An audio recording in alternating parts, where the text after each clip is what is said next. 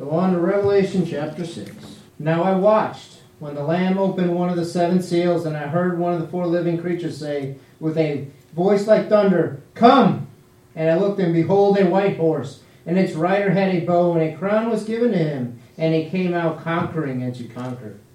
When he opened the second seal, I heard the second living creature say, Come!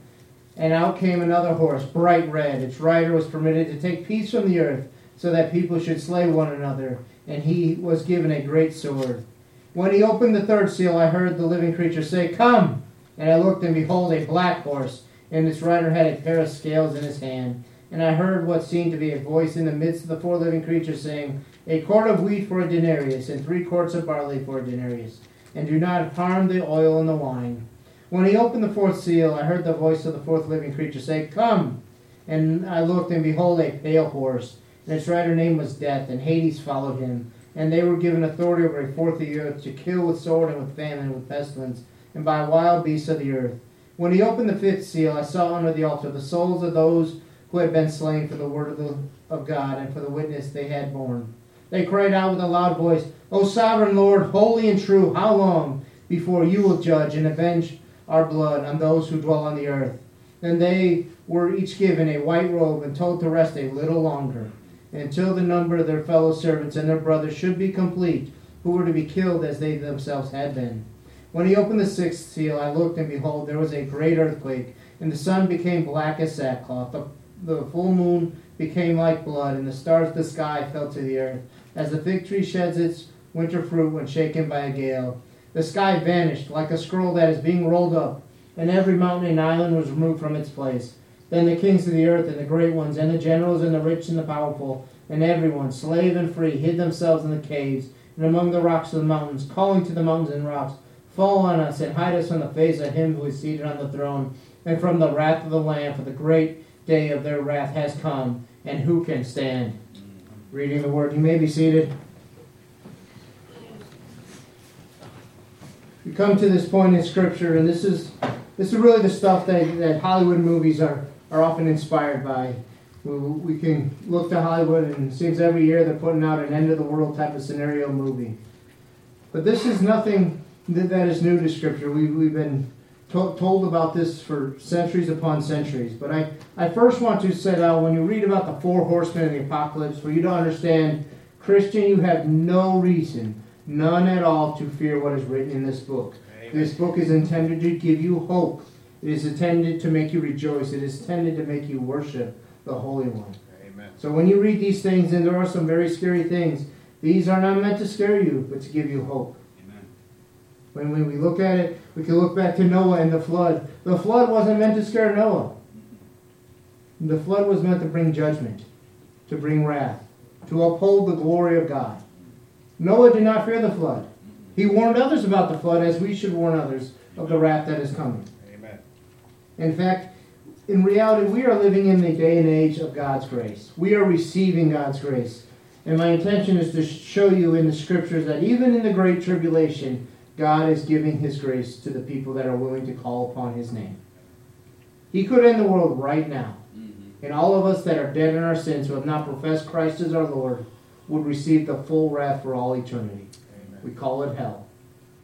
It is a literal place. It is a literal fire of torment and most of all a separation of, from God forever. As we look at this, start with the start. I want us to think about what we've gone over the last last few chapters and John, John is, is on the island of Patmos, a prisoner for his testimony for Jesus Christ. And God gives him this great vision. And he is called up to heaven. And he is amazed at what he, what he sees. He first falls down flat on his face at the appearance of Jesus Christ, his Lord. But as he looks in, in chapter 4, he, he sees the throne room of God and hears that thunder and lightning coming out. And he sees everyone bowing down and worshiping him. And then he, and he hears the proclamation Who is worthy to take the scroll? Who is worthy, church? Jesus. Say it again. Who's worthy? Jesus. Jesus is worthy. I'm not worthy. Jesus is worthy. So the one who is worthy has now taken that scroll. And what we read here is the one who is worthy is starting to open these seals. And we'll see by, by the sixth seal that the world is looking and saying, Who can stand? This is the Lamb who was slain. This is Christ our Lord, who took upon our sins on the cross. He alone is worthy. He alone is sinless. He alone is righteous. In the Old Testament, we can look and we'll, we'll see many, many verses, but I want, want us to realize that God has been telling us about what we're reading in Revelation now. He's been telling us about this for over 5,000 years. We, we joked last night with the, the group Anticipation. They, they made a joke about uh, the, the old classic hymns versus the contemporary music. And they, they said what the difference is a man would say that there is a cow in the barn and for the old hymns. And the new, new contemporary stuff would say there's a cow in the barn, in the barn, in the barn, in the barn, in the barn, in the barn. Make a joke about how they repeat. Well, make no joke about this. God has told you the wrath of the Lamb is coming. He has told you it's coming, and it is coming. I'm going to go over the Old Testament and the New Testament. Uh, I'll just say the phrases. I won't read the full verses for brevity of time. But we read in Jeremiah, it is the time of Jacob's trouble. And the prophet Daniel says it's the 70th week of Daniel. Isaiah 28 proclaims it's Jehovah's strange work or strange act. Deuteronomy, for you Zelda fans, is the day of Israel's calamity. Obadiah also declares of Israel's calamity.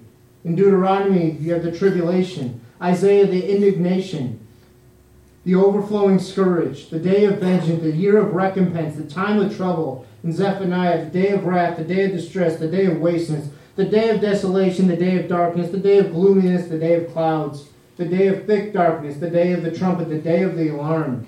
The day of the Lord. The wrath of God. The hour of trial. The great day of the wrath of the Lamb of God, the wrath to come, the wrath, the great tribulation, the tribulation, and in Revelation 14, the hour of judgment. God has been telling you from ancient of days, from prophets that lived 4,000 years ago, that a day will come where the, the Lamb of God will pour out his wrath. So we, we need to ask a, a question quite clearly, I think it needs to be asked is why? Is the Lamb going to pour out the wrath of God? I often don't hear people, well, God is love, right? He just wants us to be happy. He loves us. Why would He pour out this wrath? They also ask, why is there evil in this world? And you will see that these things line up quite, quite clearly. There is wrath because there is evil in this world. The reality is there is evil because of our own free will choices. People hurt us because they made a free will choice to hurt us. God didn't look down on you and say, I'm going to make his life hard. That's not God's purpose. That's not God's design at all. God loves you immensely. He loves you so much that he, he sent his only son to die for you. Amen. But there are things that, as you would rightly acknowledge, that are, that are wrong in this world. There are people in this world that love themselves more than God. They don't really care for God's glory. When, when we look at and see Jesus, you know, grabbing the scroll, really grabbing the destiny of the future of the world into his hands. wonder what do people think when they read Revelation 6? Do they see a judgmental God, a wrathful God, a hateful God? Or do they see a God that cares about his glory, cares about his name being proclaimed, cares that people view him as holy and righteous, just and true? People that, when we read Revelation 6, as a church, we should say amen we want God to be glorified. Amen. We want our brothers and sisters that have been martyred to see vengeance partaken in. But too often when we look and say, why is God doing this? Why is God so angry? We can look at our own lives and see the evil and the sinfulness in our lives. Those that are around us. We see how God's name is blasphemed. He's blasphemed in our own lives, and people that come to church use God's name as a cuss word. The Bible calls that blasphemy. Amen. In the Old Testament, you would be stoned to death. Make no mistake of how God views that. If you read the Ten Commandments, what does it say about blasphemy? God will not hold him guiltless on the day of judgment who has blasphemed the name of the Lord. We do it, don't we? We actually pay others to do it. We go to movies and pay them money to blaspheme God.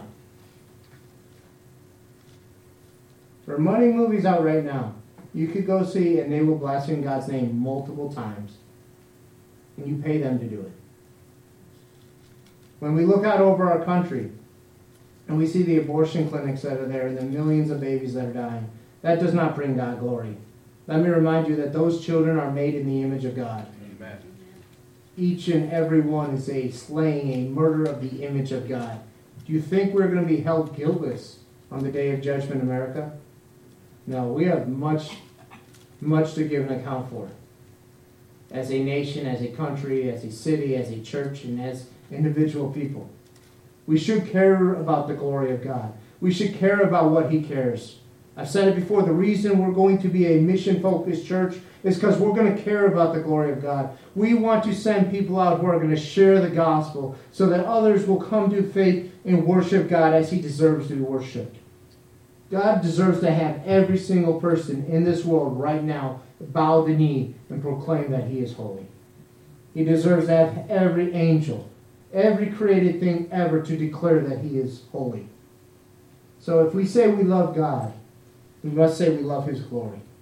That is why we worship to give Him glory. I don't deserve glory. We don't deserve glory.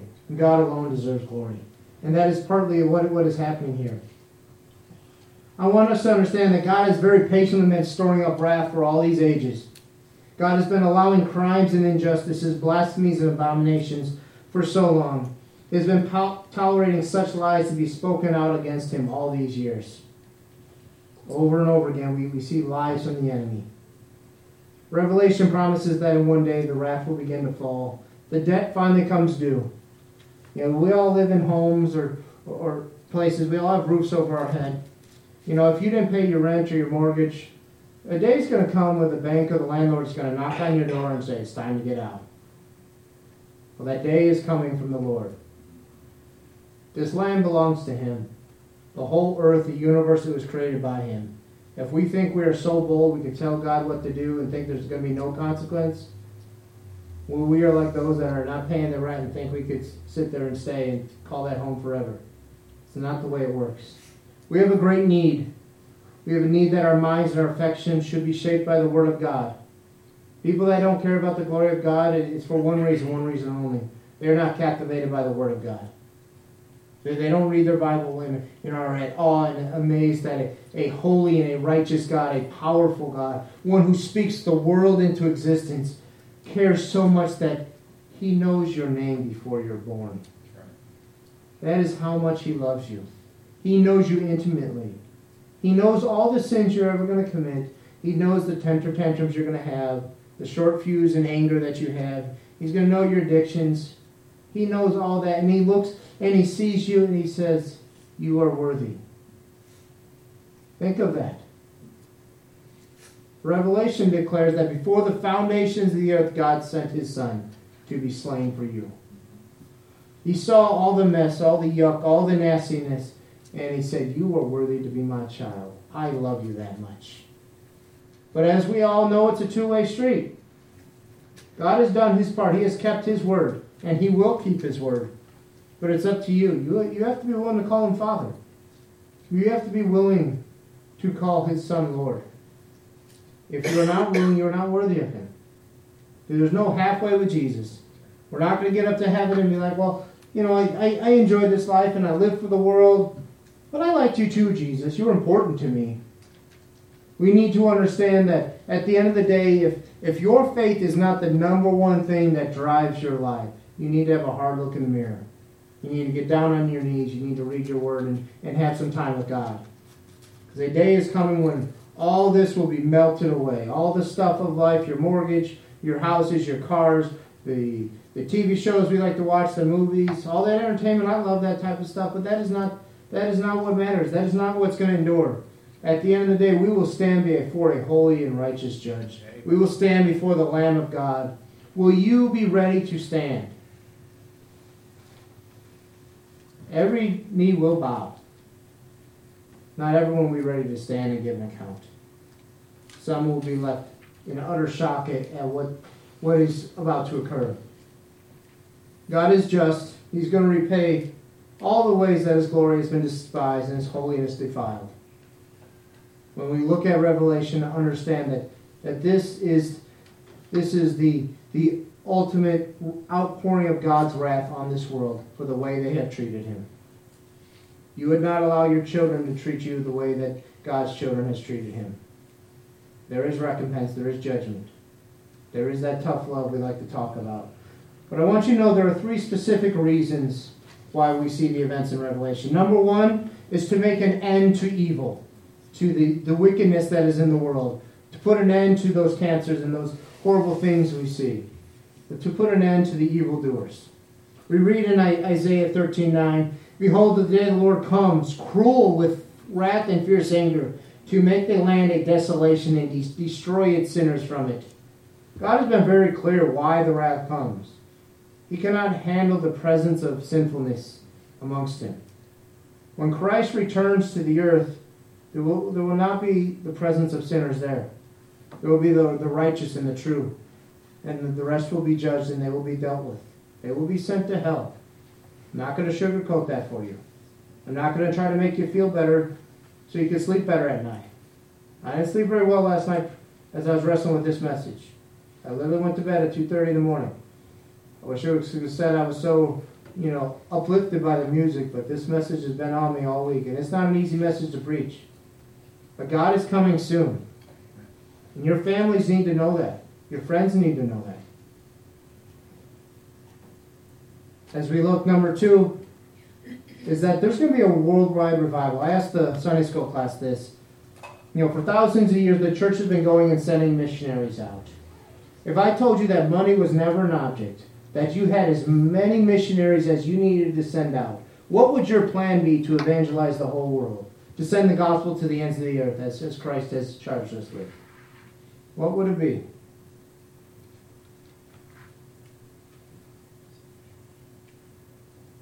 God has a plan. Let me tell you what He's going to do in the tribulation. In seven years, He's going to evangelize the entire world. He doesn't need millions. He's going to do it with 144,000 That's what the Bible declares. I want us to think about this. Uh, shortly after the, uh, at the time Jesus was crucified, a few decades later, there, there was a, a man who claimed to be the Messiah, and the Jewish people followed him. And he tried to overthrow the occupation of Rome. It didn't go so well. He died a horrible death, along with many of his followers and his soldiers.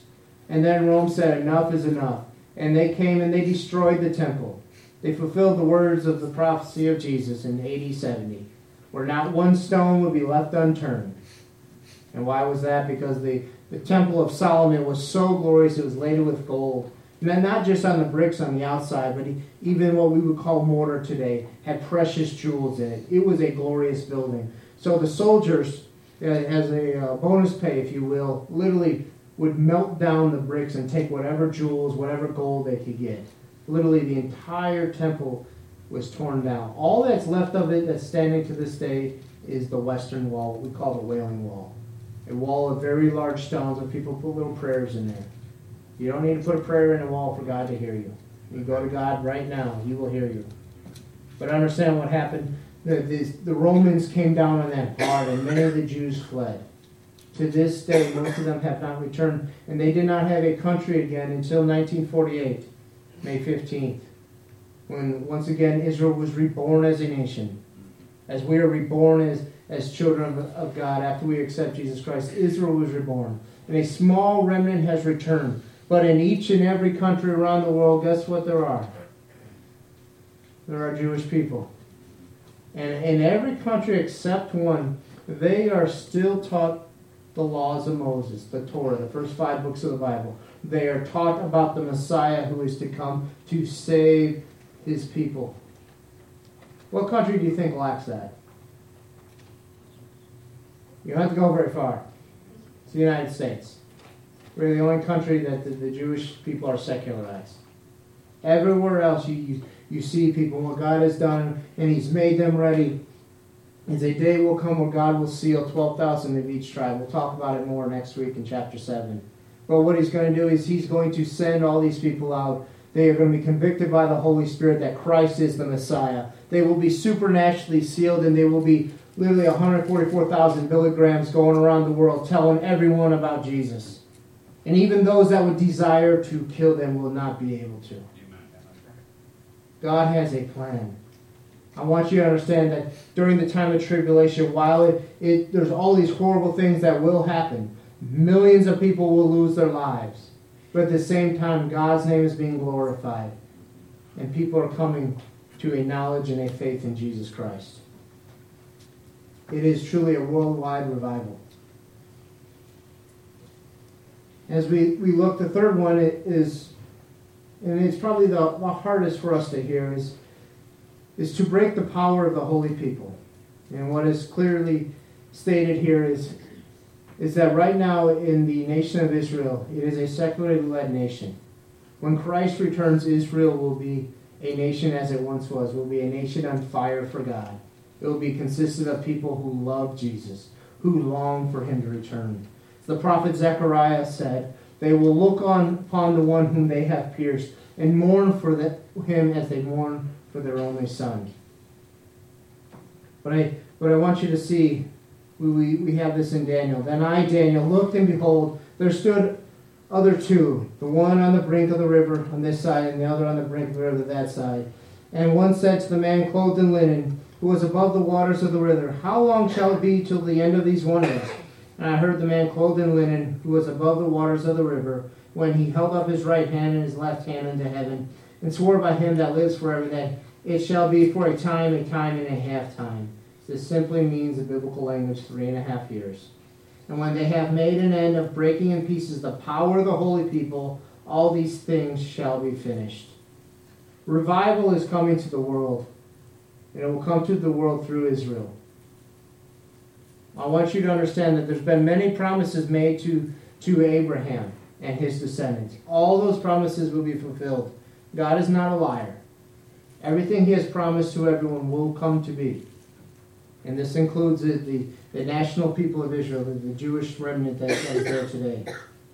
In Ezekiel it says, As I live, says the Lord Jehovah, surely with a mighty hand, with an outstretched arm, and with wrath poured out, will I be king over you and I will bring you out from the peoples, and will gather you out of the countries wherein you are scattered, with a mighty hand and with an outstretched arm and with wrath poured out. And I will bring you into the wilderness of the peoples, and there will I enter into judgment with you face to face.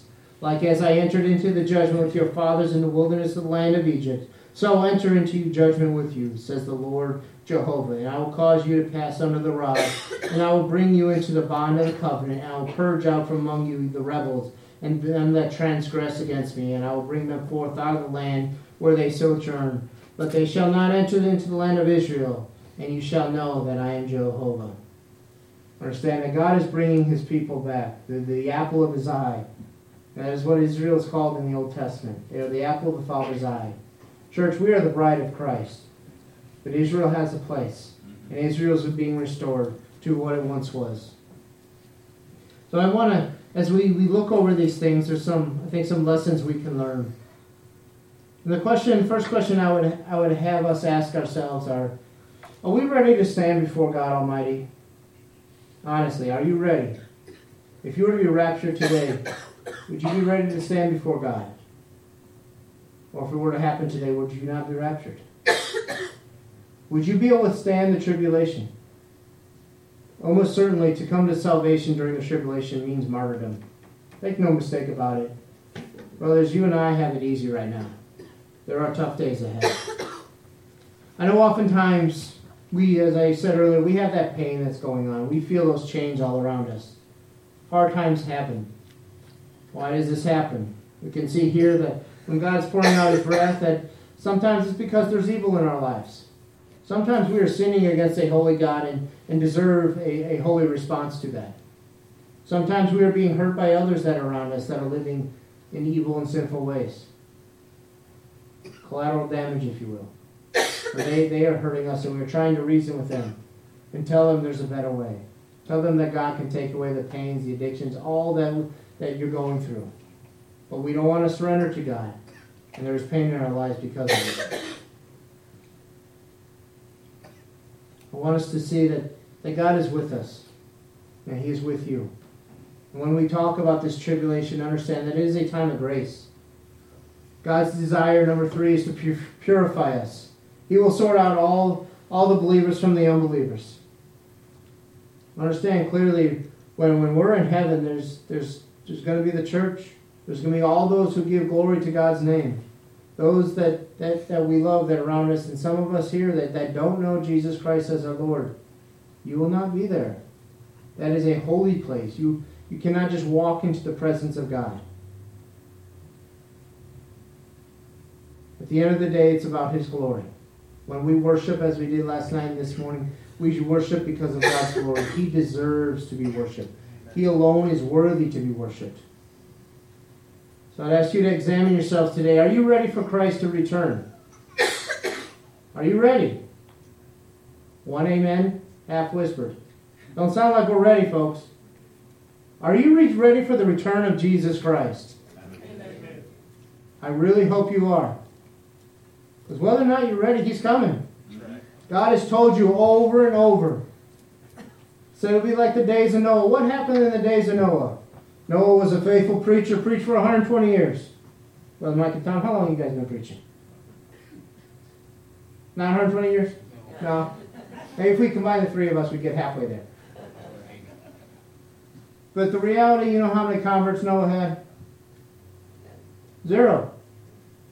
In our churches today, we call him a failure. We fired him. We would.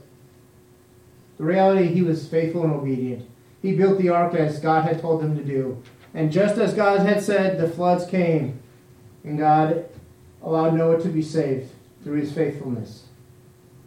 Right, right now, the, the day is coming with the wrath of the Lamb, where Jesus Christ is going to take that seal and start take the scroll and start breaking those seals, and the wrath will be poured out. And there'll be many that have been standing here and saying, "We are living in the last days. We we are living in the days of Noah, where there is utter sin." Again, I shared with the Sunday school class, we talked about the, the days that Jesus lived in. How people were utterly evil and they crucified him. Guess what? Well, you brood of vipers, as Jesus said, your generation is far worse than the generation that crucified Christ. Consider that. They said it would be like the days of Noah, where none were found righteous except one in the entire world.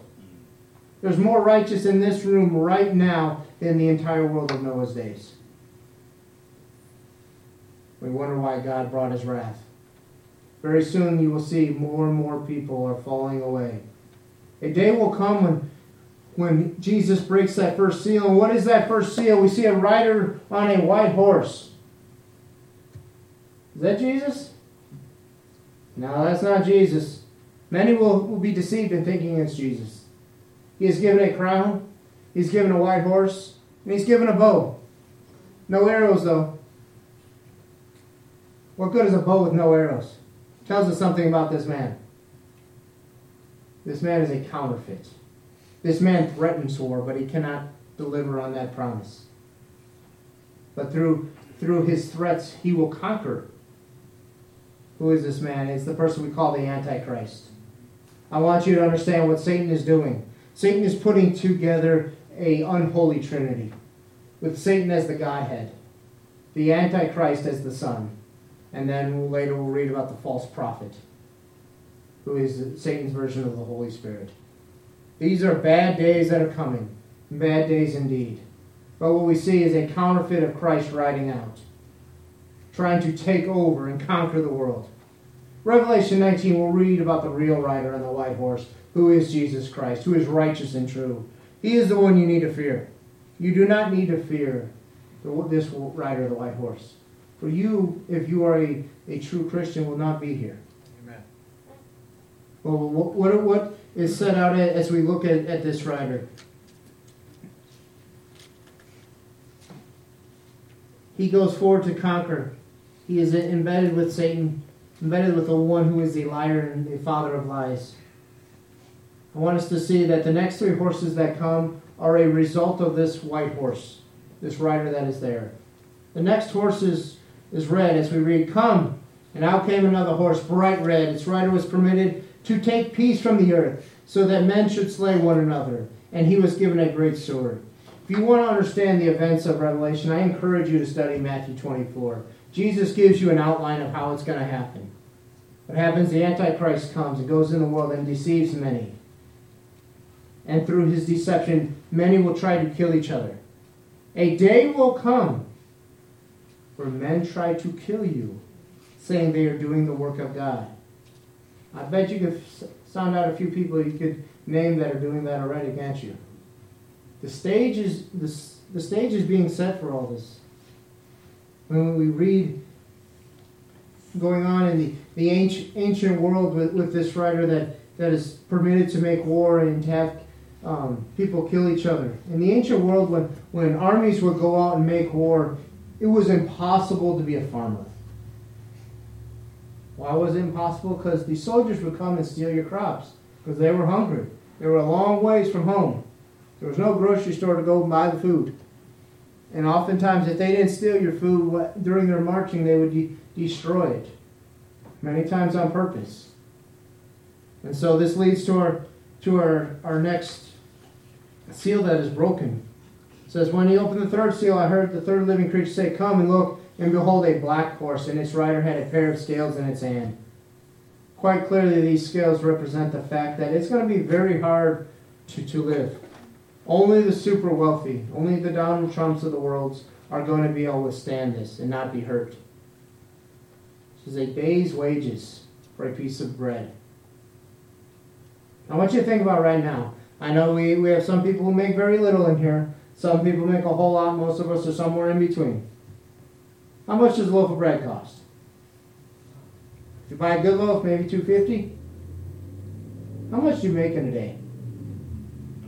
I guarantee you it's more than two dollars and fifty cents. If you make hundred dollars a day, that's what it's saying. You know, a loaf of bread is going to cost you hundred dollars. People are going to starve. People are going to die. It is going to be hard. We're going to need food pantries. There won't be enough link cards to go around. Utter poverty.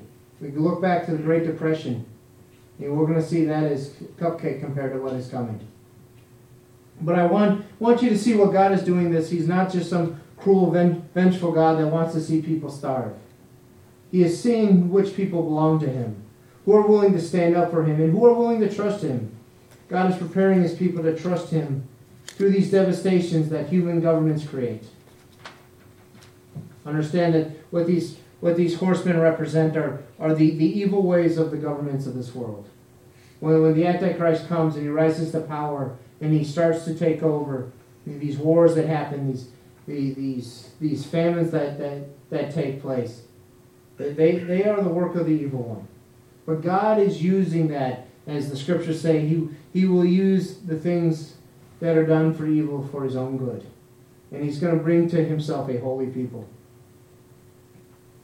These consequences, of course, go go way beyond, and, and finally we, we see the, the the fourth horse, which to me may be the scariest of all. When he opened the fourth horse, I heard the voice of the fourth living creature say, Come. And I looked, and behold, a pale horse, and its rider's name was Death. And Hades followed him. Hades here means the grave. Wherever this horse went, death went. We read about in the Old Testament the angel of death. You get the same kind of connotation here. Wherever this horseman rides out, there is death. I want us to understand that what is happening with these first judgments, they are all afflicting on the earth. The next two will be in heaven.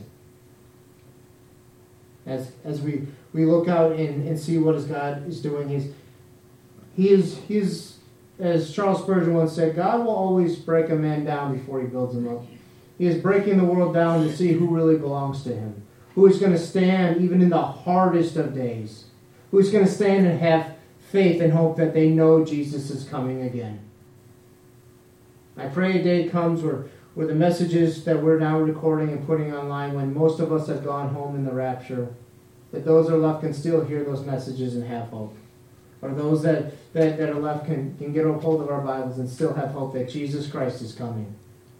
Because while it will seem like an eternity, those seven years, it will not be that long. And Christ will return. And he will set up peace on earth. And it will be glorious. In all, all that we, we've looked back at and we'll look ahead at, we'll, we'll see all these things that have happened throughout the history of the world and especially during this short period of time. And we, brothers and sisters, will not count it to be worthy to even be mentioned compared to God's glory and His mercy and His grace that He has given us. We will look at the hard times in our lives.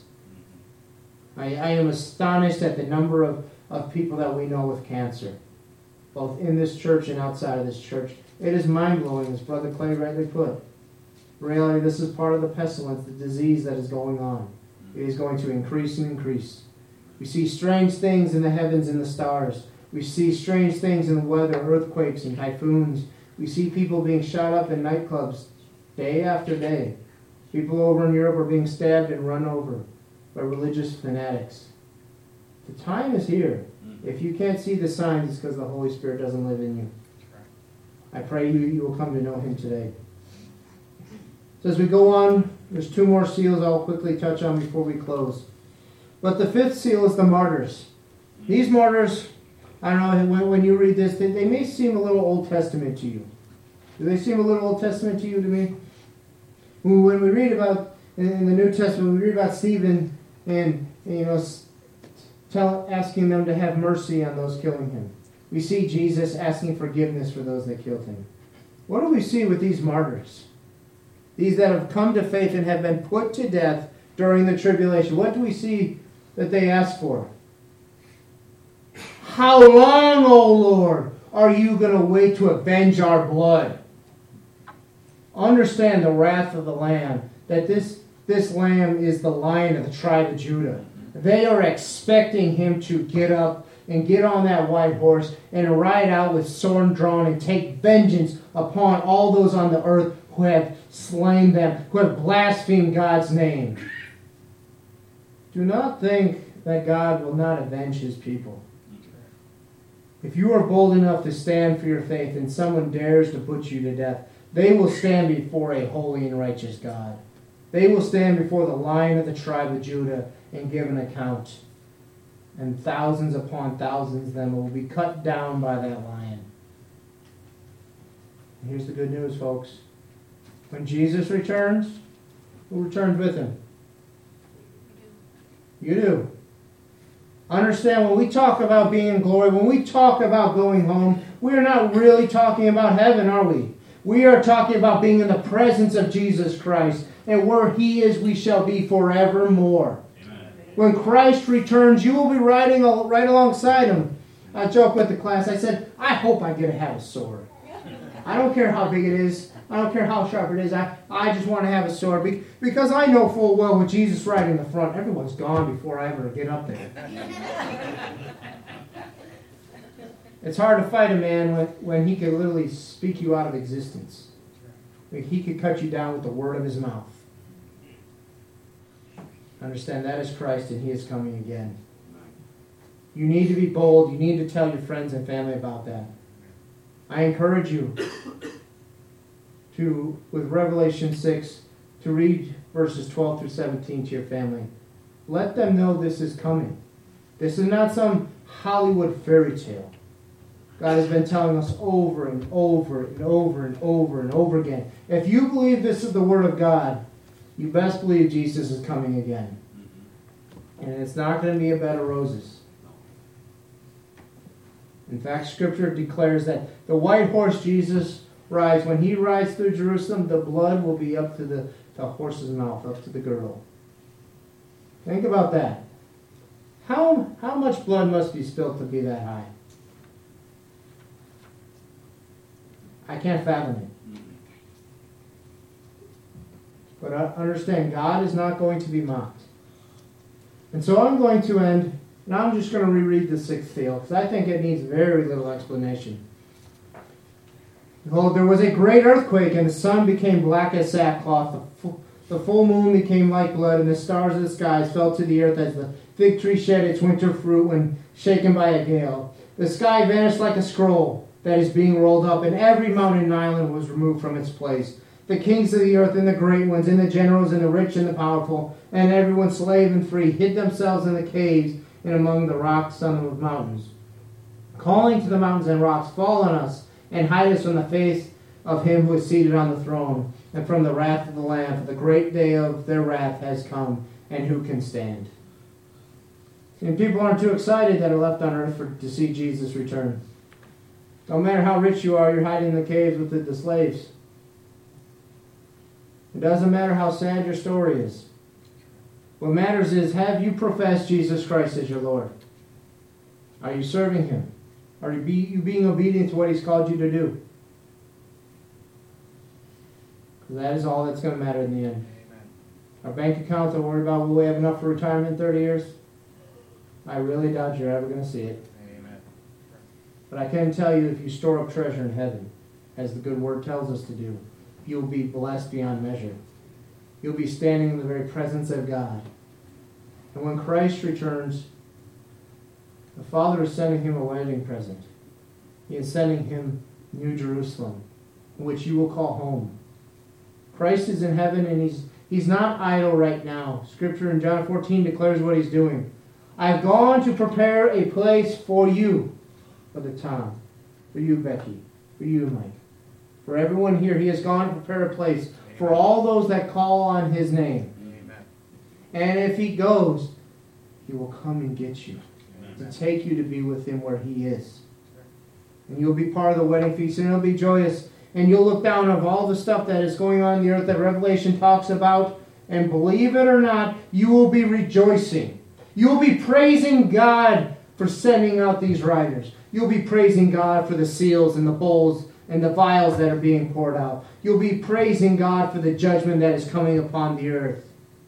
For like like when Noah got on the boat and he saw all the raindrops starting to fall, you were praising God that he was purifying the earth, purifying a holy people for himself.